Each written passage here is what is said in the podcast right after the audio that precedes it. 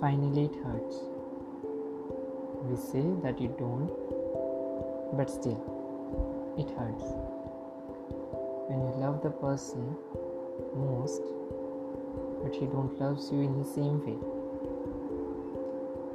Yes, there are many things that you can't share with anyone, but you think within that yes, you should. The problem with you is becomes that you don't want to suffer the same thing again. You don't want to take the same experience again. And that's not your fault.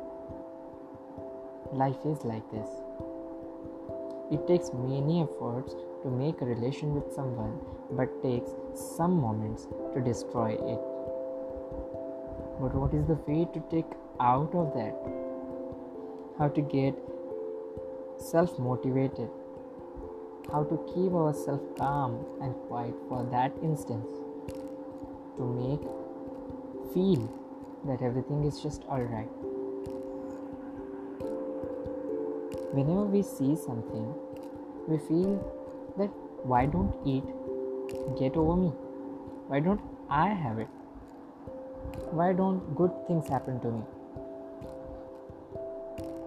the question is normal and it's okay to have that question. But uh, can I ask something? What efforts do we make to have that thing achieved?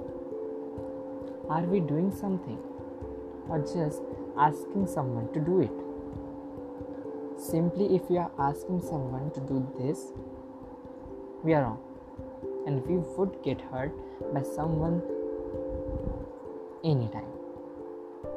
But at the same time, if we are making small efforts to grab the thing which we want, which we are willing to have, we will definitely get it.